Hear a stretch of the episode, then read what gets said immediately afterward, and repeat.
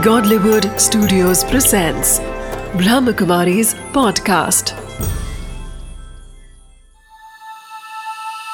समाधान बीके सूरज भाई के साथ। नमस्कार, आदाब, सत श्रीकाल मित्रों, समाधान कार्यक्रम में एक बार पुनः आप सभी का स्वागत है। मित्रों, एक प्रेरक प्रसंग से आज की शुरुआत करते हैं। एक मूर्तिकार एक पत्थर उठाकर लाया, उसे तराशने लगा, उस पर छेनी हथौड़ी चलाने लगा। थोड़ी देर तक तो वो पत्थर सहता रहा, लेकिन थोड़ी देर के बाद उसकी सहन शक्ति जवाब दे गई। उसने कहा कि मुझे मूर्ति नहीं बनना है, कृपया आप मुझे बक्स दें। मूर्तिकार ने लाख समझाया कि मैं तुम पर इसलिए छेनी हथौड़ी चला रहा हूँ ताकि तुम सुंदर मूर्ति बन जाओ, लेकिन वो पत्थर नहीं माना। मूर्तिकार क्या करता, उसने एक दूसरा पत्थर उठाया और उसे तराशना शुरू कर दिया। यदि हमें सुंदर मूर्ति बनना है तो सहनशीलता तो ज़रूरी है। दूसरा पत्थर सहनशीलता धारण किए हुए रहा और वो एक सुंदर मूर्ति बन गया। उसे मंदिर में स्थापित कर दिया गया। लोग उसकी पूजा अर्चना करने लगे, उस पर फूल पान चढ़ाने लगे, उसकी आरती होने लगी। और जो पहला पत्थर था, वो भी उसी मंदिर में था, लेकिन लोग उस पर नारियल फोड़ा करते थे। कहने का भाव, कई बार जब समस्याएँ छीनी हथौड़ी बन करके हमारे जीवन में आती हैं, हमें ठोकती हैं, हमें पीटती हैं तो हमें कष्ट तो अवश्य होता है। लेकिन याद रखें, वो कष्ट, वो सहनशीलता हमें एक ऊँचे शिखर पर ले जाती है, जहाँ लोग हमारा गायन और पूजन करते हैं। तो हम ऐसी मूर्ति बने जिस मूर्ति की सभी पूजा करें, इसके लिए सहनशीलता आवश्यक है, इसके लिए धैर्यता आवश्यक है, जीवन में मूल्यों की आवश्यकता है। यही सिखाता है आपको समाधान और यही प्रेरणा बार बार हमें देते हैं आदरणीय राजयोगी सूर्य भाई जी। आइए समाधान में उनका स्वागत करते हैं। प्रता जी, आपका बहुत बहुत स्वागत है। शुक्रिया। प्रातः एक सुंदर प्रसंग जो आज मैंने पढ़ा। मैंने सोचा कि तमाम दर्शकों के साथ इसकी चर्चा करें, क्योंकि जितनी ज़्यादा हमारे जीवन में समस्याएँ आती हैं, कहीं ना कहीं वो समस्याएँ हमें आगे की ओर बढ़ाती हैं, हमें पूजनीय और गायन योग्य बना देती हैं। बिल्कुल, सहनशीलता और साथ में अपनी कमजोरियों की महसूसता, ये दोनों ही जीवन के लिए बहुत महत्वपूर्ण चीज़ हैं। मेरे पास कई ऐसे प्रसंग आते हैं एक बहुत सुंदर बात मैं सभी अपने दर्शकों को कहना चाहूँगा। एक लेडी मेरे पास आई जो अपने पति के साथ लंबा काल तक संघर्ष करती रही और वो ये सोचती रही कि पति मुझे तंग कर रहा है और जब उसने राजयोग सीखा उसको डीप साइलेंस की अनुभूति हुई अभी वो ज्ञान लिया है उसने एक डेढ़ साल से। उसे पहले शायद बत्तीस साल वो अपने पति के साथ जूझती रही। और उसको दोष देती रही, तुम मुझे तंग करते हो। सब जगह उसकी शिकायत करती रही, इसका जीवन भी अशांत, उसका जीवन भी अशांत। और बता रही थी कि इसका प्रभाव बच्चों पर बहुत बुरा पड़ा। वो मानसिक रूप से बेचारे इतने स्ट्रॉन्ग इतने पॉजिटिव नहीं रहे हैं। उनकी भी वो कई व्यथाएँ लेकर आई थी। तो कहा, जैसे मैंने राजयोग सीखा और मुझे डीप रियलाइजेशन होने लगा तो मुझे पता चला, दोस्त तो मेरा है। और अपना दोष स्वीकार करते ही इसने अपने को चेंज करना शुरू किया कि मेरे अंदर ईगो है। मैं गलत शब्द बोलती हूँ, मैं दूसरों पर दोषारोपण करती हूँ और इसने अपने को जो चेंज किया तो इसके जीवन में एक साल से पूरी शांति हो गई परिवार में शांति हो गई और ये देखकर इसका पति भी ज्ञान में आ गया। तो मुझे बता रही थी कि मुझे बहुत बीमारियाँ लग गई थी। सीवियर सर्वाइकल था जॉइंट पेन हो गया था गैसिज एसिडिटी और सभी बीमारियों का प्रकोप मेरे देह में दिखाई देता था। लेकिन जब से चित्त शांत हुआ एक सवा साल हुआ है मेरी सभी बीमारियाँ जाने लगी। अब थोड़ी सी बची हैं। तो देखिए, सहनशीलता और अपनी कमियों की रियलाइजेशन और उसको चेंज करने की इच्छा। ये एक निर्मल बुद्धि की पहचान है कि मनुष्य अपनी कमियों को अपनी गलतियों को स्वीकार करता हो। ये महान आत्मा का लक्षण है और वो उन्हें चेंज करने के लिए तत्पर हो जाए। तो अब इसमें सहनशीलता आ गई। अब बच्चे भी महसूस करने लगे पति महसूस करने लगा कि इसके बोल बदल गए व्यवहार बदल गए बात बात में क्रोध दिखाती थी अपने पियर घर का नशा दिखाती थी धमकी देती थी और अशांति घर में बनी हुई थी। देखिए दूरगामी परिणाम इसका हुआ था। अब शांत हो गया। बिल्कुल बहुत सुंदर बात बात है जी आपने कही कि पूरे 32 वर्ष के जीवन में उन्होंने संघर्ष में बिता दिया। और एक छोटी सी बात की एक रियलाइजेशन कि मुझसे कहीं गलती हो रही है और राजयोग से जो जैसे उन्होंने अनुभूति की वैसे ही सारा का सारा जो परिदृश्य है वो परिवर्तित हो गया। ना केवल शारीरिक तकलीफें दूर हो गई बल्कि परिवार में भी शांति हो बहुत अच्छा यही संदेश इस घटना के माध्यम से सबको जाता है कि वो मनुष्य जो अपनी गलतियों को स्वीकार करता है केवल दूसरों की कंप्लेंट से नहीं करता जो ये देखता है कि मैं कहाँ गलत हूँ। घर में शांति लाने के लिए, घर में खुशी का माहौल बनाने के लिए मैं अच्छे से अच्छा क्या कर सकता हूँ जो अपनी ज़िम्मेदारी महसूस करता है। जो अपने दोष देखकर उन्हें करेक्ट कर लेता है, जो अपने को सुधार लेता है, सब कुछ ठीक हो जाता है इसलिए बाबा ने हम सबको एक बहुत सुंदर स्लोगन दिया है, खुद को बदलो, जग बदल जाएगा। तो खुद को बदलो, परिवार बदल जाएगा ये बहुत अच्छा स्लोगन महावाक्य यदि हम अपने जीवन में अपना लेते हैं हम्म। तो जीवन की अनेक समस्याएँ स्वतः ही शांत हो जाती हैं। क्योंकि समस्याएँ अपनी सहनशीलता की कमी के कारण अपने ईगोइस्टिक नेचर के कारण अपने क्रोध के कारण अपने चिड़चिड़े स्वभाव के कारण हम्म। बढ़ती जाती हैं। ज़्यादातर समस्याएँ भ्राता जी इसी के कारण ही है। व्यक्ति झुकना नहीं चाहता है। वो सोचता है कि मैं क्यों झुकूं? और कई परिस्थिति में ऐसा होता है कि जब वो झुकता नहीं है तो समस्याएँ बढ़ती ही चली जाती है। साइकोलॉजी यही है हम्म। कि एक व्यक्ति अगर नहीं झुक रहा है तो दूसरा भी नहीं झुकेगा। और एक व्यक्ति अगर सोच ले कि नहीं मुझे नम्र होना है मुझे फ्लेक्सिबल होना है मुझे झुक के चलना है तो दूसरे व्यक्ति को वही संकल्प आएँगे। क्योंकि विशेष रूप से पति पत्नी का जो नाता है वो साइकोलॉजिकली यानी मानसिक रूप से भी दोनों बहुत गहराई से आपस में जुड़े रहते हैं। इसलिए झुक कर चलना हम्म। ये एक महान व्यक्ति की पहचान है। हम्म। अकड़े रहना ये तो मुर्दे की पहचान है और देखिए हम एक उदाहरण दिया ही करते हैं कि टहनियाँ पेड़ की हम्म। जो फ्लेक्सिबल हैं लचीली हैं जो झुकती हैं हवा तेज चले तूफ़ान चले वो तो लहराती रहेंगी यानी झूमेंगी आनंद लेंगी और जो खड़ा है टाइट पेड़ वो टूट के गिर जाएगा हम्म। इसलिए घरों की समस्याओं का एक बहुत अच्छा समाधान ये है अपने जीवन को भी शांत में बनाने का घर में खुशहाली लाने का एक बहुत अच्छा तरीका ये है कि हमें झुकना सीखना है। कई लोग ऐसा सोचते हैं कि हम झुकेंगे तो दूसरे लोग हमें झुकाते ही रहेंगे। हम्म। हम ऐसे झुकेंगे वो गर्दन पकड़ के नीचे कर देंगे। पर सब जगह ऐसा नहीं होता है। हम कायर नहीं हैं जो झुक रहे हैं। हम शक्तिशाली हैं जो झुक रहे हैं। हमें ये मान लेना चाहिए। शक्तिशाली व्यक्ति ही झुकेगा। और जो झुकता है वही दूसरे को भी ऊपर उठा सकता है। हम्म। और इससे जीवन में और परिवार में बहुत अच्छा माहौल पैदा होता है। वैसे भी कहा गया है भरत जैसे आपने कहा वीरता की निशानी है तो कहा जाता है क्षमा वीरस्य भूषणम। क्षमा वही वही कर पाता है झुकता वही है जो वीर है। और जैसे आपने कहा नम्रता की बात तो मुझे भी बात याद आ रही थी कि जिहवा के लिए कहा जाता है कि जिहवा बचपन से हमारे साथ रहती है और मृत्यु पर्यंत जीवन के अंत तक रहती है। दांत आते बाद में है और चले पहले जाते हैं क्योंकि वो बहुत ज़्यादा कड़े होते हैं।, हैं। और आजकल तो जल्दी जल्दी जा रहे हैं क्योंकि शायद व्यक्ति की नेचर बहुत कड़क हो कड़क गई है, हो गई है इसलिए दांतों के रोग संसार में बहुत बढ़ रहे हैं। वास्तव में ये सत्य है कि मनुष्य की जो नेचर है हाँ, हाँ। उसका प्रभाव उसके पूरे देह पर पड़ता है जी उसका चेहरा रिफ्लेक्ट करता है कि इस मनुष्य का स्वभाव कैसा है हम्म। एक शांत व्यक्ति का चेहरा उसके नैन सब कुछ अलग होंगे और एक जो क्रूर व्यक्ति है उसका चेहरा उसके आँखें हम्म। उसकी मूछे सब अलग दिखाई होंगे रिफ्लेक्ट ही वो अलग करेंगी। इसलिए हमें झुकना सीखना है। हमें ये कोशिश नहीं करनी है। हमें ये इंतज़ार नहीं करना है कि दूसरे झुकें। हम्म। हमें तो स्वयं को झुकाना है। और झुकने के साथ देखिए एक लोहे की रोड हो उसको हमें मोड़ना हो तो हम पहले उसे गर्म करते हैं। हम्म। जब गर्म हो जाती है तो आराम से मुड़ जाती है।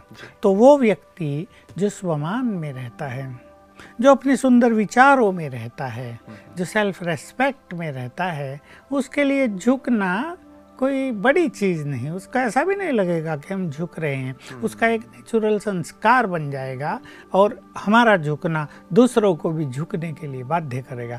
नहीं तो क्या होता है? हर व्यक्ति सोचता है जो मैं कहूँ जो मैं चाहूँ बस वही सब करें। इवन छोटे बच्चे भी जिनको जिद्दी कहते हैं ना वो भी ऐसे ही करते हैं। जो मैंने मांग कर ली वो पूरी होनी चाहिए। मम्मी को ये करना ही चाहिए। जिद कर लेते हैं झुकने का नाम नहीं। लेकिन जो बच्चे समझदार होते हैं ठीक है कुछ बच्चे ऐसे होते हैं अपने घर की परिस्थितियों को पहले से ही वो महसूस करते हैं। भाई हमारे घर में पैसा बहुत नहीं है तो हमें अपने माँ बाप पर दबाव नहीं रखना है। ऐसी चीज़ों की इच्छा नहीं रखनी है जो हमारे माँ बाप पर प्रेशर हो जाए या वो कर्ज लेकर उसको हमें दे। मान लो बाइक का आजकल क्रेज है युवकों को। बाइक होनी चाहिए लैपटॉप होना ही चाहिए हमारे पास एक बहुत सुंदर बीस हज़ार का मोबाइल होना ही चाहिए। तो लेकिन जो समझदार बच्चे हैं वो अपनी इच्छाओं को समाप्त कर लेते हैं। जैसी स्थिति है परिवार की उस अनुसार व्यवहार करते हैं मांग करते हैं और अपने माँ बाप को कोऑपरेट करते हैं। तो इससे परिवार में एक बहुत सुंदर माहौल बना रहता है। बिल्कुल मतलब जहाँ मूल्य रहेंगे नम्रता होगी आपसी समझ होगी वहाँ परिवार में एक प्रेमपूर्ण माहौल बना रहेगा। और यदि ऐसा नहीं होता है तो कहीं ना कहीं समस्याएँ जन्म ले लेती हैं चाहे वो पति पत्नी के बीच की बात हो चाहे पेरेंट्स और बच्चों के बीच की बात हो। चलिए इन्हीं सुंदर बातों के साथ भ्रता जी मैं आपको पहले प्रश्न की ओर लिए चलता हूँ। हमारे पास फ़ोन कॉल आया था सुप्रिया शर्मा जी का बनारस से और ये कह रही थी कि हम बचपन से सुनते आ रहे हैं कि भगवान सब में हैं और जब हम ये मानते हैं तो सभी के लिए हमारे मन में सम्मान पैदा होता है। हमें डर भी रहता है कि भगवान हमें देख रहे हैं इसलिए हम कोई बुरा कार्य ना करें। फिर आप लोग ये जो ज्ञान दे रहे हैं कि भगवान सर्वव्यापी नहीं है इस बात में कहाँ तक दम है? और क्या ये शास्त्रों के विरुद्ध नहीं है? देखिए बहुत अच्छी बात इन्होंने कही कि भगवान सबके अंदर है तो हमें डर भी रहता है। हम्म। लेकिन आज सम्मान भी पैदा सम्मान होता भी है। रहता है। लेकिन आज 95 परसेंट लोग कहाँ डरते हैं? वो कहते हैं भगवान बैठा है बैठा रहे हमें तो वही काम करना है जो हमें करना है। तो आजकल ये सिद्धांत अलग रह गया है और मनुष्य का व्यवहार अलग रह गया है। देखिए ये बात वास्तव में ऐसी भावनात्मक थी। सबके अंदर आत्मा है। जी। ये कहाँ से शुरू हुई मैं इसके एक दो उदाहरण दे देता हूँ। सभी के शरीरों में एक एक आत्मा रहती है जो ज्योति स्वरूप है। परमात्मा भी ज्योति स्वरूप है। तो बहुतों को इस आत्मा के साक्षात्कार होते रहे। और उन्हें दिखता रहा कि सभी के अंदर ज्योति है और उन्होंने मान लिया कि सबके अंदर भगवान है या भगवान का स्वरूप है या भगवान का अंश है। ऐसी अनेक मान्यताएँ रही। कुछ भक्त ऐसे हुए जो भगवान के प्रेम में बहुत मग्न हो गए और कहने लगे बस जिधर देखता हूँ तो ही तो है। उनकी भी ये मान्यता आगे बढ़ गई कि सब जगह भगवान ही है। जैसे मीरा को श्री कृष्ण हाँ, दिखाई दिया बिल्कुल। करते थे। शंकराचार्य जी ने अद्वैतवाद की स्थापना की थी। उसके बारे में आज आम लोग तो नहीं जानते। अद्वैतवाद का अर्थ होता है केवल एक ब्रह्म ही ब्रह्म है। नथिंग एल्स जगत भी नहीं है ये मिथ्या जो कोई तुम्हें देख दिख रहा है ये स्वप्न है ये है ही नहीं। हम्म, केवल एक ही केवल एक ब्रह्म है। तो सब में वही है इस मान्यता ने सर्वव्यापकता को और बल दिया था। लेकिन बाद के आचार्यों ने इस बात को खंडित कर दिया कि नहीं आत्माएँ अलग हैं। हम सब आत्माएँ हैं और परम आत्मा हमारा परम पिता है। आम रूप से उसे हम अपना पिता कहते हैं। तो पिता और पुत्र दोनों ही अलग होते हैं। पिता को पुत्र के अंदर होने की ज़रूरत नहीं है। पुत्र का अस्तित्व अलग, पिता का अस्तित्व अलग होता है। एक तो ये बात जब हम ये महसूस करते हैं कि वो हमारा परम पिता है तो हमारे अंदर नहीं। शरीर को चलाने के लिए तो आत्मा ही है ना। परमात्मा क्यों इसमें बैठेगा? लोग शायद सोचते हैं कि वो हमारे कर्मों को देखता रहेगा, हमें सजा देगा, उसको देखने की भी आवश्यकता नहीं। कर्म और फल ये बहुत ऑटोमेटिक प्रोसेस है। इसके लिए भगवान हर एक के कर्म को देखे और वो अरबों मनुष्यों के कर्म का लेखा जोखा रखे तो उसका तो हाल क्या हो जाएगा? और वो ऐसे सब जगह होते हुए अब सोचें जो चीज़ सब जगह फैली हुई है उसका कोई स्वरूप नहीं होगा। तो कैसे उससे हम योग लगाएँगे, कैसे उसे हम याद करेंगे? जब हम किसी को याद करते हैं तो उसका कोई स्वरूप हमारे सामने आता है। तो वास्तव में ये एक भावनात्मक चीज़ थी। हमें गहराई से सोचना है। शर्मा जी को, इसको बहुत गहराई से सोचना। ये महसूस करे, क्या मेरे अंदर भगवान है? बहुत सिंपली विचार करने की बात है। भगवान अगर सबके अंदर होता तो सबके अंदर उसके गुण प्रतीत होते हैं।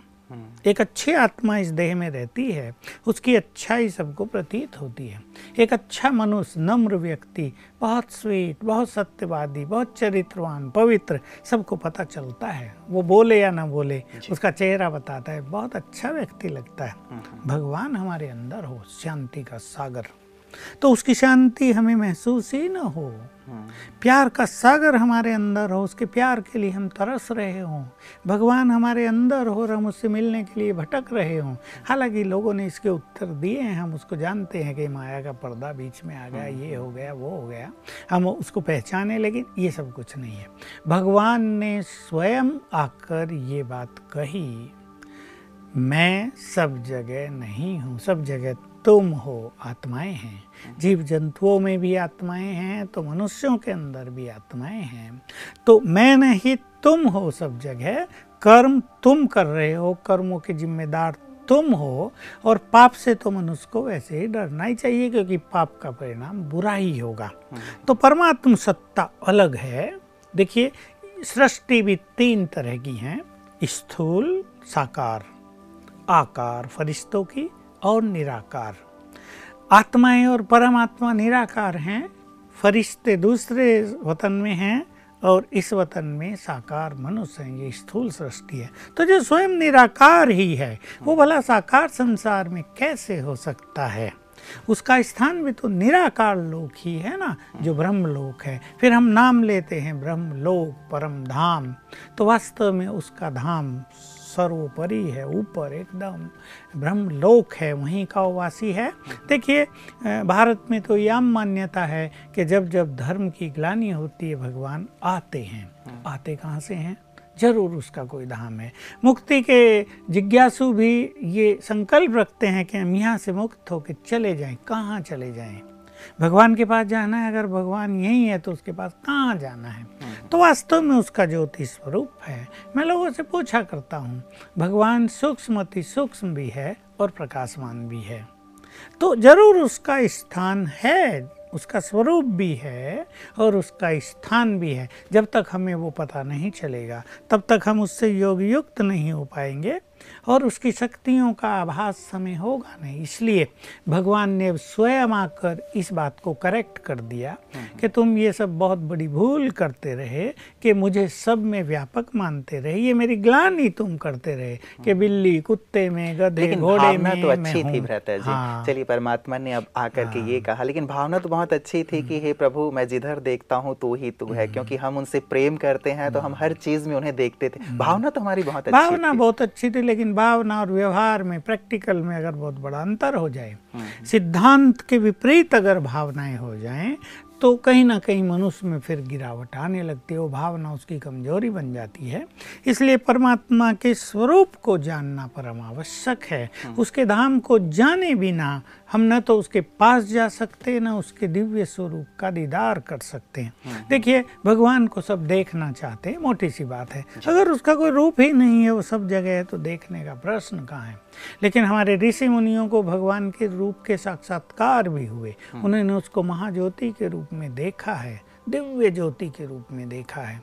हाँ वो बहुत फैली हुई ज्योति थी इसलिए उन्होंने मान लिया कि वो सब जगह है। वास्तव में उसने अब इस बात को करेक्ट कर दिया कि मैं ब्रह्मलोक का ही वासी हूँ। हम्म, भ्राता जी ये जो अलग अलग हमारे भक्त हैं जैसे हमने मीरा की बात की कि मीरा ने भक्ति की तो उनको श्री कृष्ण जी के साक्षात्कार हुए वो दिखाई दिए।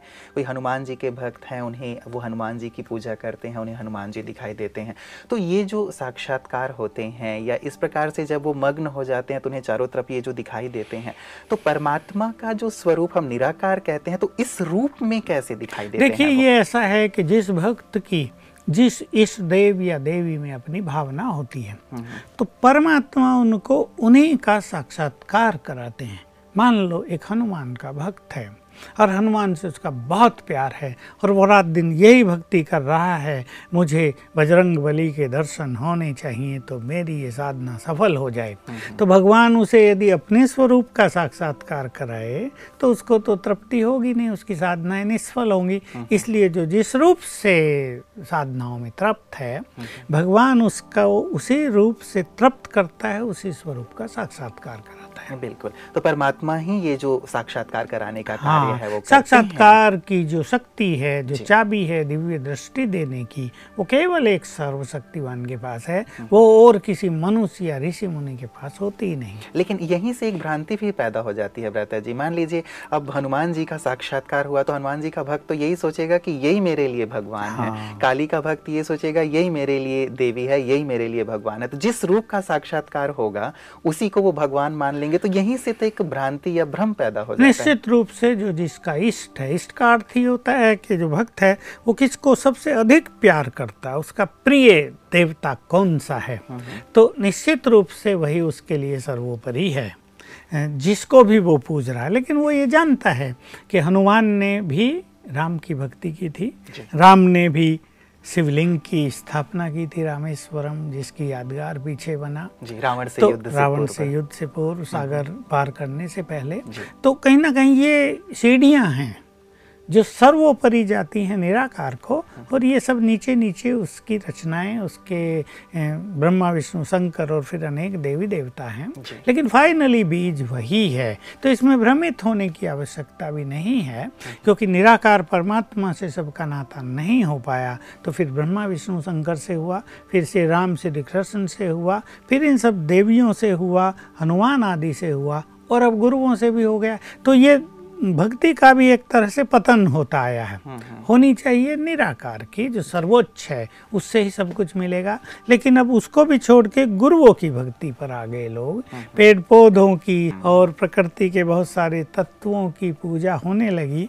तो ये भक्ति की भी एक लास्ट स्थिति आ गई है और इसके बाद ये समाप्त होगी। बिल्कुल हम एकदम जैसे बिखर से गए हैं। तो लगता है जैसे हम यदि हिंदू धर्म की ही केवल बात करें तो कोई किसी की पूजा कर रहा है कोई किसी की पूजा कर रहा है। कई बार हँसी में लोग कह देते हैं कि श्री कृष्ण के जो भक्त होते हैं वो श्री राम के मंदिर में नहीं जाते या श्री राम के जो भक्त हैं श्री कृष्ण के पास नहीं जाते। तो इतना बिखराव इतना बटा हुआ जो है कैसे हम एक हों कैसे एक तक पहुँचे? देखिए ये बात हम भी सुनते आए कि राम के भक्त श्री कृष्ण के मंदिर में नहीं जाते हैं।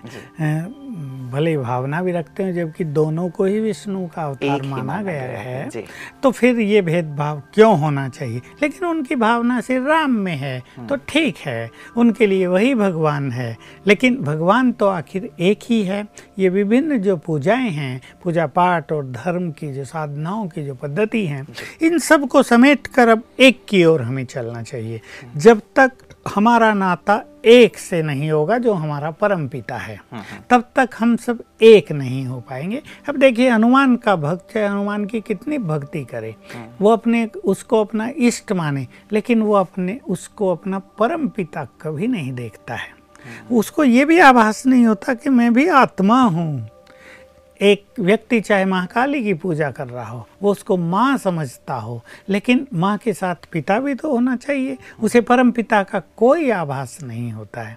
तो इन सभी भक्ति की सामग्रियों को यदि हमें एक कर देना है तो हम फिर से अपने परम पिता से जुड़ें जो इस सृष्टि का बीज है और इन सभी देवी देवताओं का भी क्रिएटर है। तो उसके पास जब हम पहुँचेंगे उससे जब हमारा नाता होगा तो वास्तव में ये सभी भक्ति पूजा पाठ भी उसमें समा जाएगी।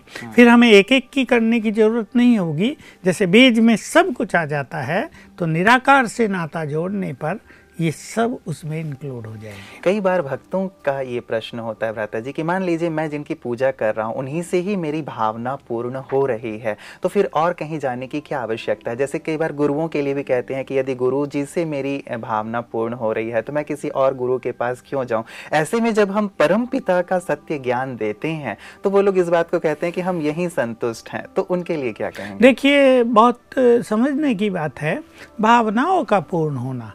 इच्छाओं का पूर्ण होना। गुरु में क्यों भावना होती है? बच्चा नहीं हो रहा था। गुरु ने आशीर्वाद दिया, कुछ किया और बच्चा पैदा हो गया। बिज़नेस में लॉस हो रहा था। गुरु के पास पहुँचे, उसने कुछ कराया, बिज़नेस ठीक हो गया। किसी को बहुत बीमारी हो गई थी। उसकी बीमारी डॉक्टरों से ठीक नहीं हो रही थी। गुरु से ठीक हो गई, उसमें भावनाएँ हो गई। लेकिन यही तो हमारी साधनाओं का कोई अंत नहीं है ना? ये तो बहुत छोटी चीज़ है।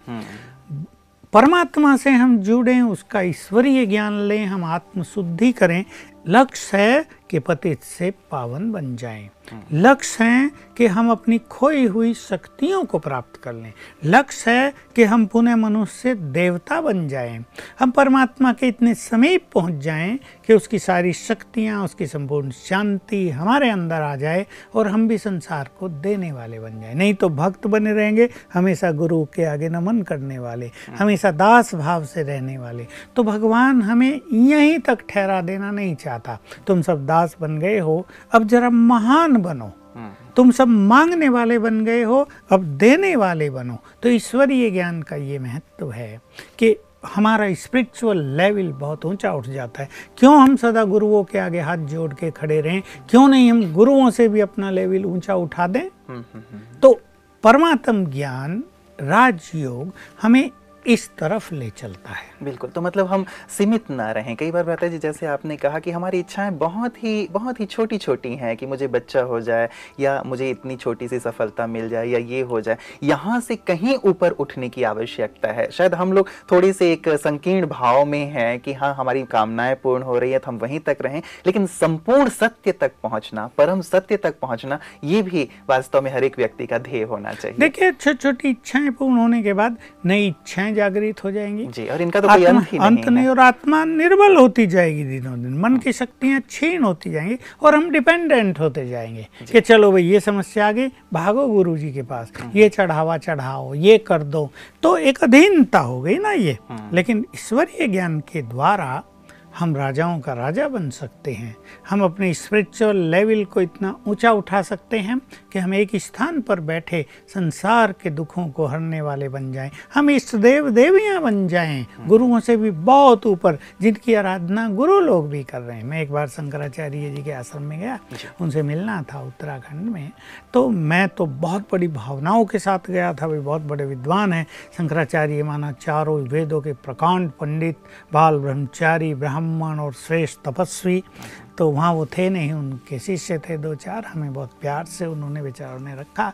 जगह भी दे दी अपने आश्रम में एक रूम भी दे दिया खाने पीने की सामग्री भी दी। बहुत अच्छा लगा हमें वहाँ जाके जो जोशी मठ में।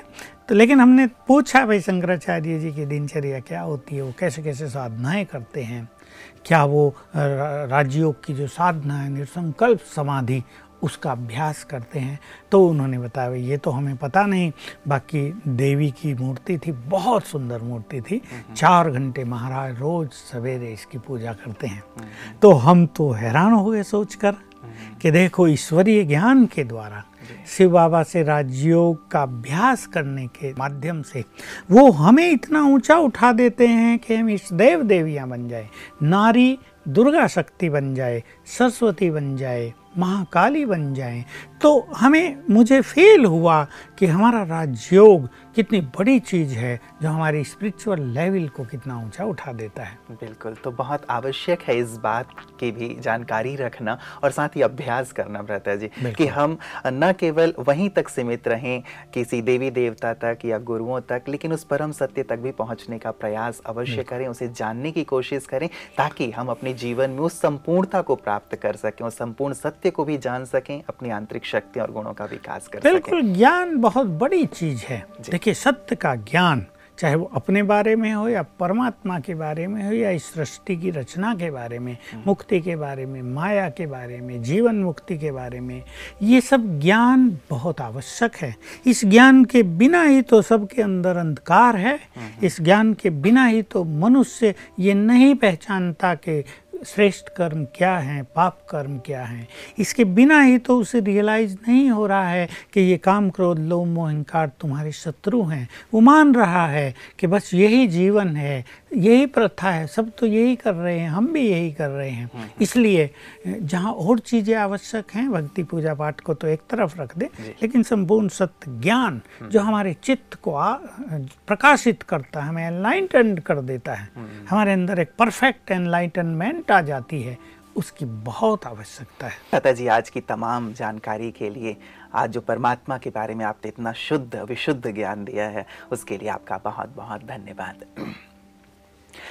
मित्रों, परम सत्ता एक है, जिसे सब धर्म वाले मानते हैं।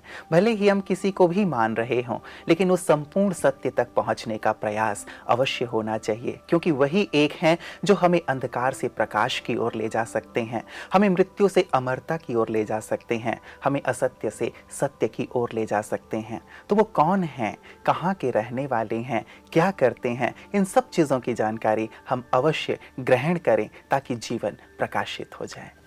नमस्कार।